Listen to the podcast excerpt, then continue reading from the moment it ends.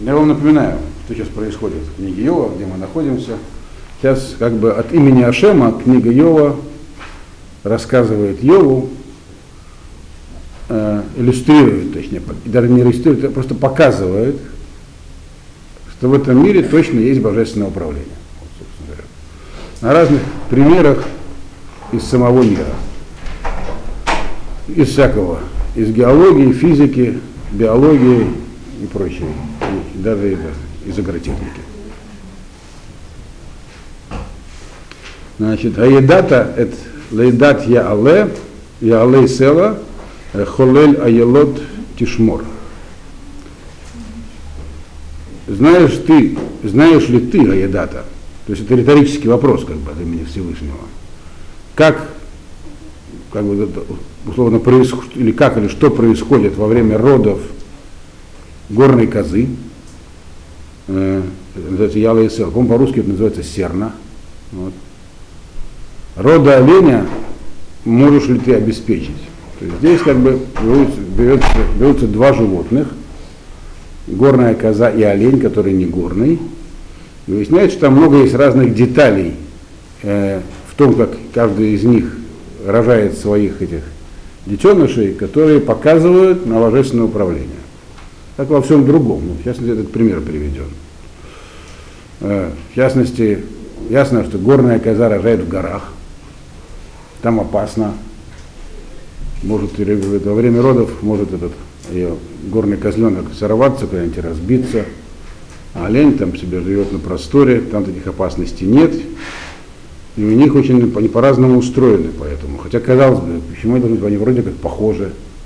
Но тем не менее у них разные совершенно устройства, и все события происходят по-разному. Поэтому он спросил его, вот, как ты можешь это понять? Можешь это что, как бы само собой получилось? И дальше этот, он тему развивает. Э, второй посуд. Споры Ерхаим э, Тималейна Ваедата Эйтлейдатан. Отчитываешь месяцы, когда исполнится, и знаешь время рождения их, это вопрос риторический. То есть, во-первых, у них есть какой-то период беременности, который чем-то задан и установлен. И потом в конце происходят роды, в какое-то время, ночью или днем. Это тоже имеет э, значение, когда рожать. Вот. Ночью или днем для этих животных с условиями их проживания. Когда там ночью в горах опасно, ничего не видно, например. Ты должна рожать днем, например. Это самое серна. И, значит, ну это все дальше поясняется.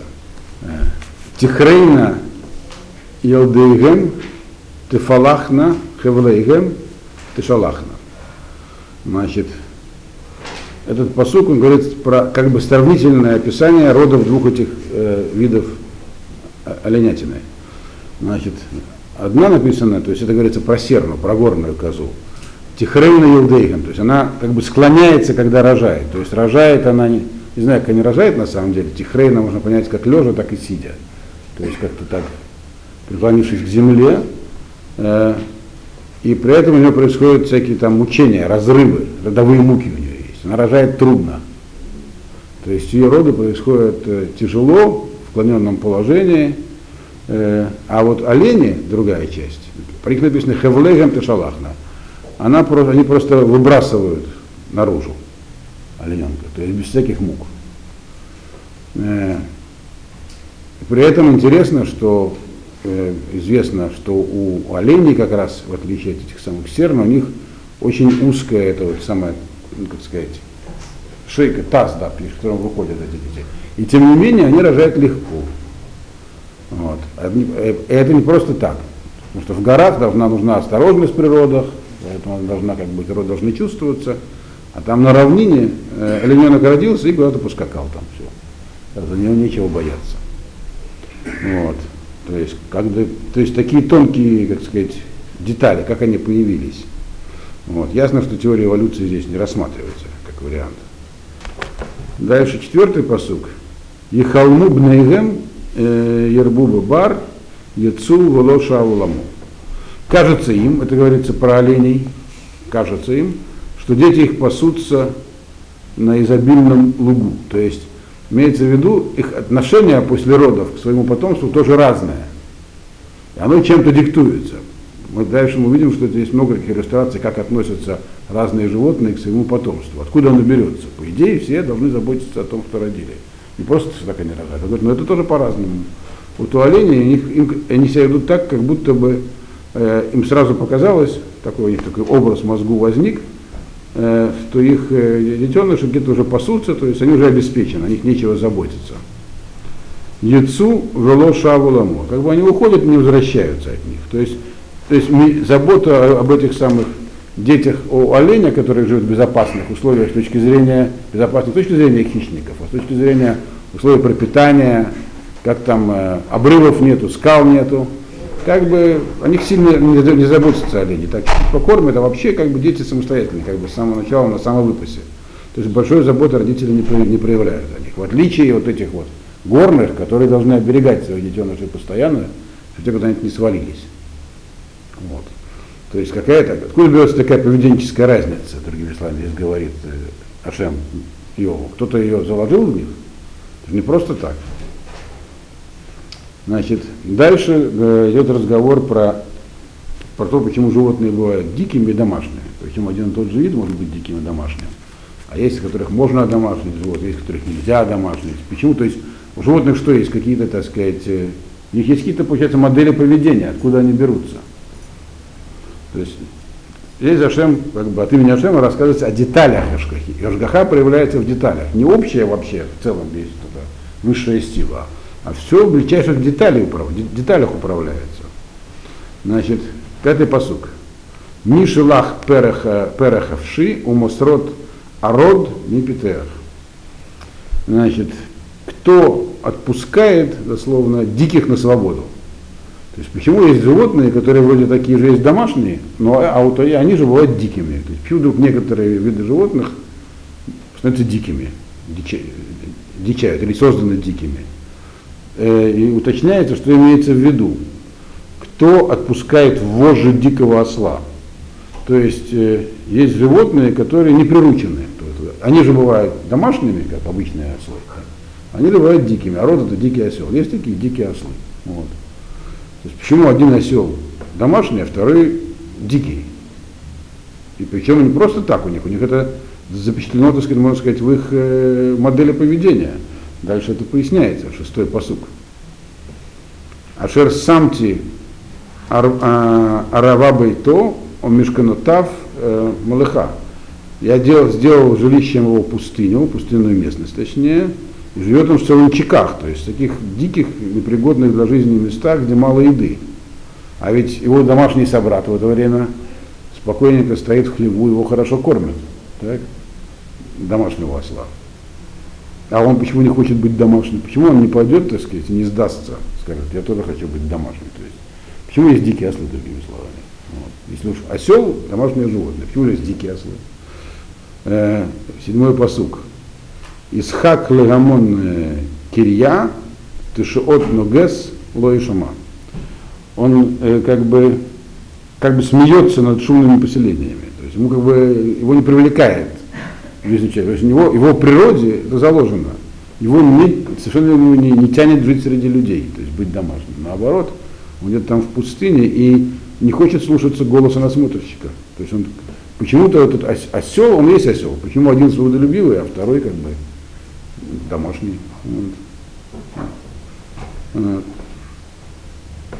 Ведь этому свободолюбивому это тяжело, у него там еды мало, написано в восьмом посуке.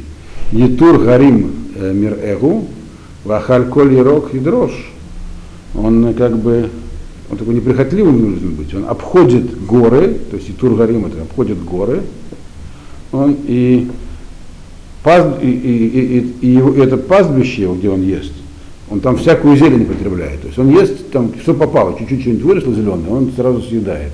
Опять же, а в это время его домашний собрат э, там, его кормят ячменем там, в общем. То есть если все определяется потребностями желудка, то почему есть дикие ослы? У него природа такая, он не может, он смеется над пустыней, то есть ему как бы его не привлекает э, жизнь, жизнью людей совсем. А домашний осел или лошадь, или даже корова, если забудется, придет домой там, где кормят. А этот даже не, не приручается. Вот. Э, но есть еще, так сказать, более такой шокирующий вопрос. Э, по поводу животных, которых вообще невозможно приручить. Ни за какие, так сказать, ковришки они не приручаются. Это девятый посук. Э, Гаюве реим авдеха им елин аль авусеха. Э, можешь ли ты, приведешь ли ты антилопу, антилопа, это вот РМ переводится в словаре либо как антилопа, либо как степная корова. Я точно не знаю, что это, но если это антилопа, то это такая мощная антилопа. То есть можешь ты привести вот эту вот степную корову, чтобы она для тебя работала, и более того, вообще будет ли она у тебя есть. Даже если ты ее поймаешь и поставишь в стойло, она, у тебя не, она не будет есть твою еду. То есть есть животные, которые вроде как могут быть использованы в народном хозяйстве, мощные такие, но они ни за что не готовы вообще ни на какое приручение. То есть да, они даже не будут э, есть то, что ты им дашь, даже если голодные. В такой степени дикие. Почему так? Если это буйвол там, то, или там степная корова, обычная же корова или обычный бык, э, если его оставить на, на свободе, так сказать, в дикой природе, то он там вообще погибнет. А это вроде то же самое, но ни, ни под каким видом не согласится одомашниваться. То есть, как так получилось? Что у него такое с ним кто в него это вложил. Тикшар РМ э, Бетелем, э, а вот то им не ждат Амаким Ахареха. То есть даже для самой простой работы не удастся использовать его, если это написано. Что здесь имеется в виду?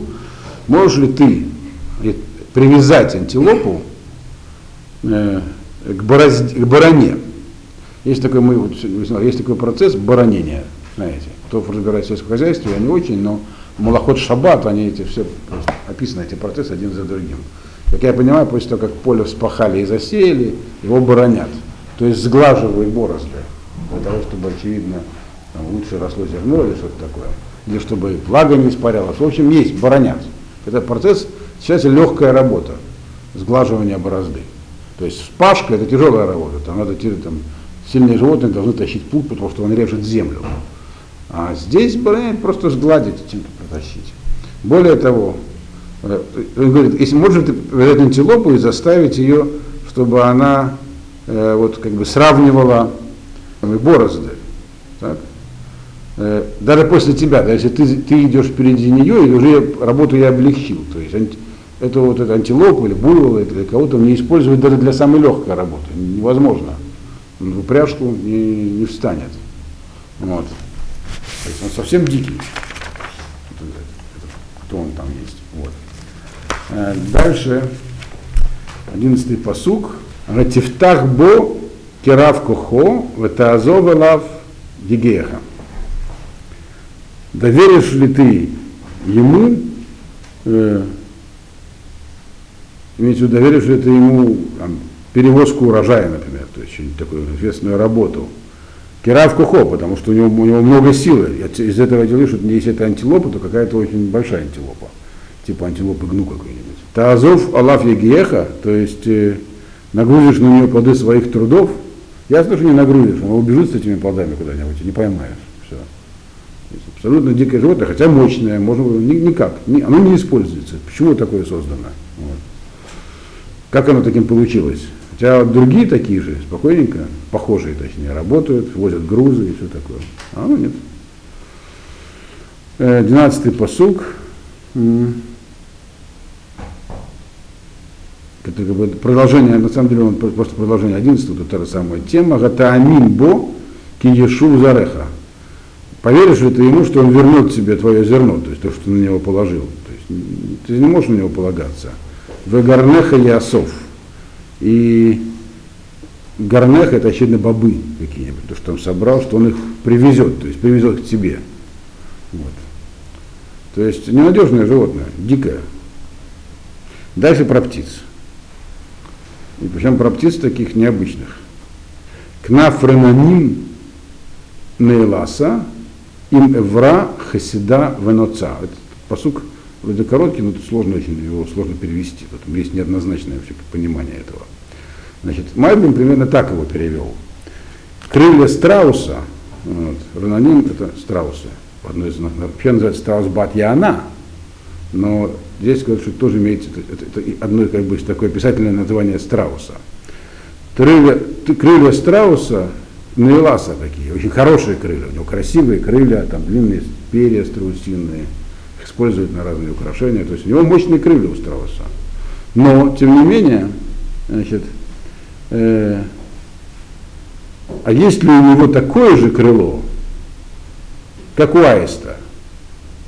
То есть имеется в виду с короткими перьями, но ца, чтобы он могло летать. То есть у него крылья это хорошие, но летать не может, в отличие от аиста. Хотя, если сравнить его крылья с истинными, они намного такие более мощные. То есть, другими словами, страус, хоть и птица, но не летает. Да? А что же ему делать, бедняга, если он не летает? Вся сила птицы в полете. Вот. У него же, получается, он не может гнезда на деревьях видеть. Значит, его потомство уязвимо. Почему же он, э, как бы, каждый страус живет в смысле о том, что его потомство уязвимо, если у него, конечно, есть мысли. Вот это объясняет, что он так устроен, страус. 14 посук.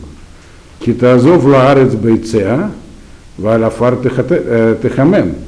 Потому что и оставляет в земле свои яйца, и они нагреваются от песка, от земли. То есть, ну, там, в жарких местах, страусы, мы знаем, у нас в Африке и в Австралии, яйца зарывают в песок. И в этом песке яйца созревают, греются. Солнышко припекает, вот. но при этом они очень э, уязвимы, эти яйца. Так? 15-й посук. В тишках кирегель тезурега, выходя до саде тедушега. И у страуса есть такой механизм встроенный внутри него, что он как бы забывает иметь о своем потомстве. Отложил яйца и наплевал на них. Все. Вот. Э, так как могут их раздавить, имеется в виду случайно ногами, кто-то там ходит в этих местах, или дикие животные их добудут, то есть могут не, случайно, не, случайно, а специально. То есть, грубо говоря, это как кто-то родил и, так сказать, да плевать на них там все. Ну, то есть и у страуса есть такой как бы механизм, он как бы забывает об этом. Так, в нормальной ситуации э, животное, которое родило, даже не человека, оно там будет заботиться о потомстве, яйца эти охранять, отгонять от них всех. Там. Нет, страус ничего не отгоняет он э, даже не кормит потом свое потомство. Все, они там как-то сами справляются. Мальвин говорит, что он слышал, что часть яиц там, или верхнее яйцо, оно э, неплодотворенное всегда у них. И оно гниет, и когда эти страусята вылупляются, у них там всякие червячки оттуда там есть из этого яйца. Чем они могут питаться? Ну, я не знаю, я не проверял по, по гуглу, как там у страусов происходит. Но тем не менее, ясно говорит, у страуса есть, он так устроен, то есть у него как бы есть механизм внутри головы, за, что он забывает о своем потомстве. То есть снес яйца, и как бы для него это вообще как ничего не значит. Там, все. И до свидания. Все. Хотя тоже птица, только не летающая. А другие птицы совсем иначе себя ведут. 16-й э, посук. Екшер банега лелола, лурик егия блипахат. То есть как этот механизм работает у страуса? Э, что значит он забывает про потомство? То есть ожесточает сердце его по отношению к детям, как будто это не его. То есть для него это что его яйца, что не его вообще, как будто это к нему не имеет никакого отношения. И то, что, и то, что усилия по яйцекладению у него напрасны. То есть хотя бы 30 яиц отложить, это же такая работа, в общем-то, носить их там, все. Да? Это не позавидуешь, что называется. Вот. Но для страуса это как будто это его не пугает. Ну, там надо, отложили и до свидания. Все. Вот. То есть так вот он устроен страус. 17. Кигиша э, элога, элога хохма, лоха лакла бевина. Потому что стер из памяти его, Ашем, вот это вот знание, то есть как бы, ну, это значит и стирается из, из головы. Имеется в виду, что нужно беречь потомство, то есть инстинкт, инстинкт, э, который есть у всех животных, оберегать свое потомство. И у людей тоже есть такой инстинкт, не только мыслительный процесс. Это инстинкт встроенный, вот тоже. А у него этот, как бы, этот инстинкт раз и отсутствует, что необычно для животного мира. Есть еще такие животные, но он не единственный, но это необычно. То есть Ашгахадис выражается в том, что механизм приспособления очень может быть тонким, как отсутствие какого-то, то есть просто ампутация чего-то части мозга, отсутствие естественного, естественной реакции. 18 посуд. Каэт бемаром тамира тисхак ласус о лерохбо. То есть страус, он как бы имеет в скобочках страус, он не может э, быстро улететь наверх, и оттуда смеяться над лошадьми и всадниками. То есть, другими словами, у страуса нет возможности, как у аиста, э, спастись быстро или, или, или и гнездо свое сделать высоко. Взамен этого у него есть способность не беспокоиться об этом. Он ничего не может сделать, но и не беспокоится. Вот. Есть, другими словами, он уязвим, всякие лошади и всадники, то есть враги могут, его потомство очень для них уязвимо, но страуса это не волнует. Так у него, так он создан. Дальше начинается новая тема про лошадей. Гатитен ласус гура, гаталбиш цаваро рама. Э, можешь ли ты сделать лошадь храброй и дать ей такую красивую гриву на ее шее? То есть как бы сделать ее храброй, имеется в виду элегантной лошадь. Лошади, как здесь имеется в виду, лошади используются для разных. Лошадь имеет, так сказать, колоссальное значение в истории, но главное, конечно, как у всего, ее назначение военное. Так, военные действия с лошадьми и без лошадей это совершенно разные военные действия. Лошади всегда дают кавалерии это преимущество. А вот лошадь, она воюет каким-то образом. То есть у нее есть гура, мощь, храбрость и такая элегантность, грациозность, такое, потому что на войне очень важно произвести еще впечатление на противника, психологическое. Все это есть у лошади, как она так устроена. Дальше объясняется. 20-й э, посуд, да? Э, карбе год на гору Эйма. Она скачет, как кузнечик, ну как, как саранча написано. То есть лошадь умеет, с одной стороны, она умеет скакать очень сильно, с таким звуком производить при этом такие, всякие звуки еще производят, как скачет как кузнечик. Год на гору Эйма мощь храпа ее дословно ужасает. Лошадь таким образом очень страшные звуки издавать в бою. То есть они такие боевые животные получаются. А у животных ведь есть инстинкт сохраня, охраняться, э, от, от, убегать от опасности. А почему же лошадь, она такая боевая, еще и ужас наводит на людей?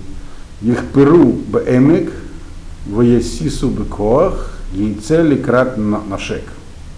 Они бьют копытами, их грубо силы имеется в виду, копают землю, то есть бьют копытами сильно, э, капают ямы при этом, как будто радуются своей силе. То есть они как бы демонстрируют свою, свою мощь, они так устроенная. Таким образом, как бы выходят навстречу вооруженным. То есть у лошадей как бы такие есть такая вот эмоции такие. Они как бы рвутся в бой. Всем своим видом показывают, что они рвутся в бой. И дальше это еще эта тема разворачивается. 22 посук. Исхак лепахад вло ихат.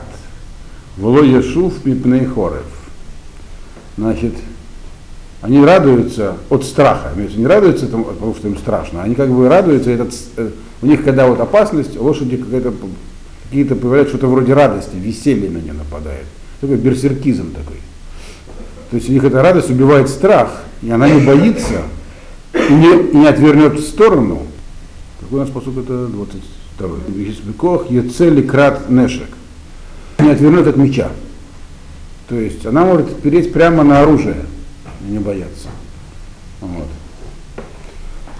Значит, 23-й посук. Аллах в хате, то есть не отвернет в сторону и не, и не, не отвернется от меча. Так. 23-й посук. Аллах Тирне Ашпа, Лагов Ханит Вакедон. Очень сложно перевести это. Значит, э, когда наваливают на него э, как мачту, Терне это слово Торан мачта, есть и другие варианты перевода. То есть какую-то тяжесть на нее наваливают, тяжелое что-то, копье, там, дротик, меч, все это вместе на нее то есть навьючивают на боевую лошадь. А ей кажется, что это просто колчан. То есть она не чувствует тяжести в боевом этом. То есть у нее такой боевой э, вража такой находится, в задоре боевая лошадь. 24-й посук. Бираж врогис егаме арец вло ямин киколь шофар. С другой стороны, лошадь разумное животное. Это используется ее разум в боевых целях. Значит, что здесь написано? Э, Бираж, когда шумит, имеется в виду, когда раздается шум битвы, она как бы роет землю. Егамеарец, роет землю копытом. Но сама вот сразу безрассудно в бой не бросается. Лоямин киколь шуфар. Она не верит каждому знаку трубы. То все там битва, пора как говорят, чувствует звук трубы, как старая боевая лошадь, это такая пословица. Так? Вот, так вот, боевая лошадь, она не просто чувствует звук трубы, она умно чувствует звук. Она слышит битву, роет землю копытом, но не бросается сразу в битву при звуке трубы. А когда она, да, бросается в битву, 25-й посук, Бедей шофар юмар ах умирахок яриах вилхама раам сарим у труа. Только когда уже значит, достаточно протрубят, то есть когда это трубление не просто какое-то там единичное, а когда много, труб, много трубят, раздаются разные сигналы, э, э, то есть трубят всерьез, скажет, лошадь скажет, о, весело, дословно в кавычках, началось веселье, и издалека чует битву, лошади есть чутье, э, и различает войсковые сигналы. Мы знаем, что лошади, боевые лошади обучены различать разные виды трубления, как перестраиваться. Ведь кавалерийский строй, как и пехоты, должен иметь быстро перестраиваться, как и делается по сигналу. И всадники заранее обучают лошадей перестраиваться. То есть лошади обучаются, отсюда все эти соревнования там, по выездке и прочее. Это говорится про лошадей, когда они даже сигналы военные различают. И не, совершенно о себе не заботятся. Мчатся в битву на мечи, на копья там. Чего вдруг? Почему у них откуда лошадей такой боевой характер? Вот. То есть у каждого есть какие-то своя ажгаха, божественное управление в этом проявляется. Страусу там одно делают лошади, другое. Вот. Значит, то есть инстинкты тоже разные получаются. 26-й посук, э, там вот опять про птиц. Ага. Мибинатха Ямер Нец, Ефрос Хнафав, Летейман. Значит, по твоему пониманию, э, по твоему, значит, как, или как понять, что птица расправляет крылья и улетает на юг. Это говорится про прилетон. Здесь говорится, здесь под птицей называют орел, не а ястреб, нец. Но ястребы не перелетные птицы, как мы знаем. Вот, поэтому, скорее всего, имеется в виду нец в смысле пернатый. Просто слово ца, перо. То есть просто птица. То есть, говорит, э, как бы откуда вдруг появляется у этих пернатых э, желание расправить крылья и как бы и на юг двинуться. То есть развернуть плечо дословно, то есть развернуть свое. То есть у крыла есть две части. Одна называется эвер, вторая канав.